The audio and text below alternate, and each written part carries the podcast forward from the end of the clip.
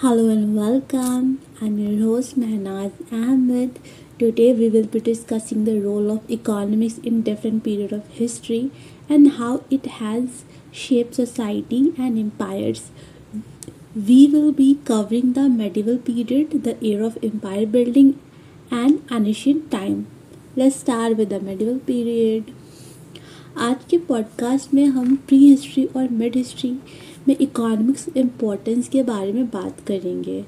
Pre history में early human societies ने resource को सर्वाइव करने के लिए कैसे ऑब्टेन और यूज़ करते थे, इसकी इम्पोर्टेंस होती थी। इसमें हंटिंग एंड गैदरिंग, फार्मिंग और ट्रेड नेटवर्क का विकास शामिल है। जब सोसाइटीज़ कॉम्प्लेक्स होने लगी और बड़े ग्रुप्स में सेटल होने लगी थी तो इकोनॉमिक सिस्टम में भी एडवांस और डाइवर्स होने लगे। मिड हिस्ट्री में इकोनॉमिक सिस्टम और भी डेवलप्ड हुई। सिविलाइजेशन का राइज और आयरन वर्किंग जैसे नई टेक्नोलॉजीज़ के डेवलपमेंट से ट्रेड और मार्केट का विकास हुआ। इससे सिटीज़ का राइज होना, मनी बेस्ड इकोनॉमी का ग्रोथ और नए सोशल क्लासेस जैसे मर्चेंट और आर्टिस्ट का विकास हुआ। साथ ही साथ राइटिंग और रिकॉर्ड कीपिंग के डेवलपमेंट ने लॉज, कॉन्ट्रैक्ट्स और फाइनेंशियल रिकॉर्ड कीपिंग का क्रिएशन पॉसिबल किया, जो कॉम्प्लेक्स इकोनॉमिक्स के ग्रोथ को सपोर्ट करता है। सोसाइटीज़ के फर्दर डेवलपमेंट के साथ इकोनॉमिक्स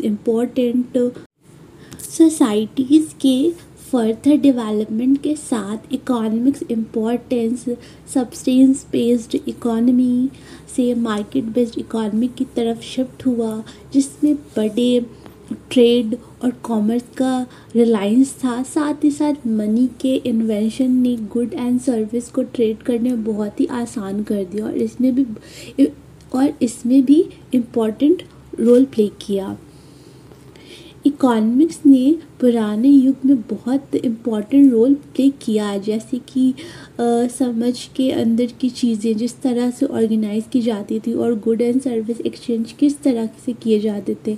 इस समय फ्यूडलिज्म, जो कि लैंड की ओनरशिप और लॉर्ड एंड वैसल के बीच के रिलेशनशिप पर बेस्ड था, वो डोमिनेंट इकोनॉमी सिस्टम था। इकोनॉमी एग्रीकल्चर पर हेवनली डिपेंड करती थी और गुड की ट्रेड लोकल लेवल पर बार्टनिंग के थ्रू की जाती थी। लेकिन जैसे ही टाउन्स एंड सिटीज़ डेवलप होने लगे, ट्रेड एंड कॉमर्स भी इम्पॉर्टेंट होते गए और गाइड्स के राइज, मर्चेंट क्लास का ग्रोथ ने नई इकोनॉमिक्स अपॉर्चुनिटी ब्रिंग किया। एडिशनली बैंकिंग के राइज और करेंसी का डेवलपमेंट ने भी मेडिवल इकोनॉमी के ग्रोथ में कंट्रीब्यूट किया।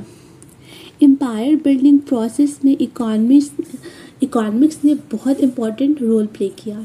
एम्पायर को उनके मिलिट्री कॉन्क्वेस्ट को फाइनेंस करना, उनके टेरिटरीज़ को मेंटेन करना और रूलिंग एलाइट को सपोर्ट करना, इसीलिए वो ऑफन टैक्सेशन पर रिलाई करते थे, जो कि कॉलोनाइज पॉपुलेशन पर हेवनली लीवियड होती थी। एडिशनली एम्पायर रिसोर्स जैसे गोल्ड, सिल्वर और अदर वैल्यूएबल कॉमोडिटीज़ एक्सट्रैक्ट करने की कोशिश करते थे और अपने कॉलोनीज से, ताकि वो अपने इकोनॉमिक्स को सपोर्ट कर सकें और फर्दर एक्सपेंशन के लिए फंड और एक्सपैंड कर सकें।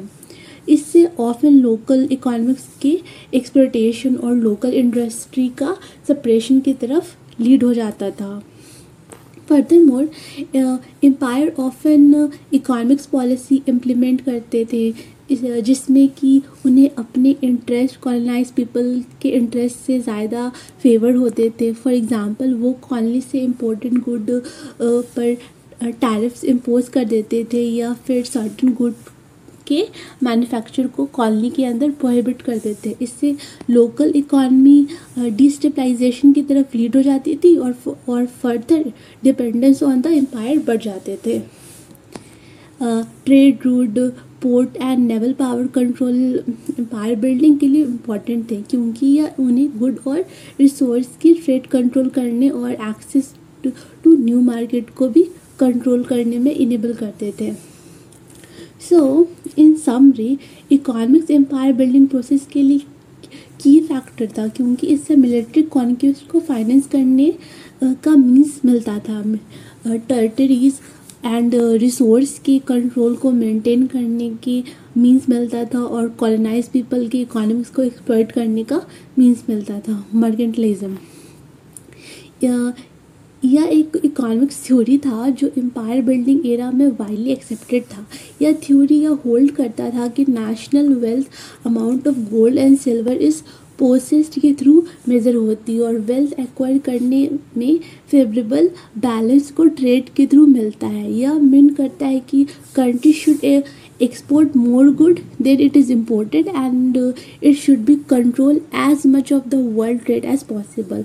Mercantilist policy often use to justify colonisation and exploitation of the other countries को भी जस्टिफाई करता था। मोनोपोली मोनोपोली एक मार्केट स्ट्रक्चर है जिसमें एक ही single firm control the entire market for a certain good और service. Empire often sought to stabilise monopolies over certain resource such as मसाले and precious metal in order to control price and increase their own wealth. So imperialism एक policy या ideology है जिसमें कि एक country power and influence extend करने की कोशिश की जाती है through colonisation, use of military force और other mean. Imperialism closely link with economics motive था, जिससे कि एम्पायर नए रिसोर्स और मार्केट को एक्सेस के लिए स्ट्राइव करते थे, जो कि उसकी इकोनॉमिक्स को स्ट्रेंथन और एक्सपैंड करने में हेल्पफुल होता था। इम्पीरियलिज्म का गोल था कि एम्पायर अपने पावर और इन्फ्लुएंस को बढ़ाएं और उसके लिए वो कंट्रीज को कॉलोनाइज करते थे, उनके टेरिटरीज़ को कैप्चर करते थे और उसकी इंडस्ट्री और रिसोर्स को एक्सप्लॉइट करते थे। इससे उन्होंने न्यू रिसोर्स और मार्केट का एक्सेस मिलता था, जिससे वो अपनी इकोनॉमिक्स को ग्रो कर सकते थे। सो नेक्स्ट आता है प्रोटेक्टिज्म। प्रोटेक्टिज्म एक ऐसा पॉलिसी था जिसमें कि इंपोर्ट या फॉरेन कंपटीशन पर रिस्ट्रिक्शन लगाई जाती थी ताकि डोमेस्टिक इंडस्ट्रीज को प्रोटेक्ट किया जा सके। Empire often implemented protection policies to shield their own economies from the foreign competition and to ensure that the own industry remain profitable. यह पॉलिसी एक तरफ से ट्रेड बैरियर है जो डोमेस्टिक प्रोडक्शन को प्रमोट करने के लिए यूज़ किया जाता है। सो डिवीज़न ऑफ लेबर एक प्रोसेस है जिसमें कि गुड्स की प्रोडक्शन को डिफरेंट टास्क में डिवाइड किया जाता है और ये टास्क स्पेशलाइज वर्कर द्वारा परफॉर्म किया जाता है। Empire often use the division of labour to increase the efficiency of the economics and to extract more values from the resource of the colony. इससे प्रोडक्शन प्रोसेस ऑफ ऑप्टिमाइज किया जाता था और resource को better use किया जाता था कि इकोनॉमिक्स को स्ट्रॉन्ग बनाता था। सो मैंने आपको एक्सप्लेन करा economics and the imperialism. Hope you like it and आप इससे कुछ न्यू इन्फॉर्मेशन सीखे होंगे। Thanks for tuning.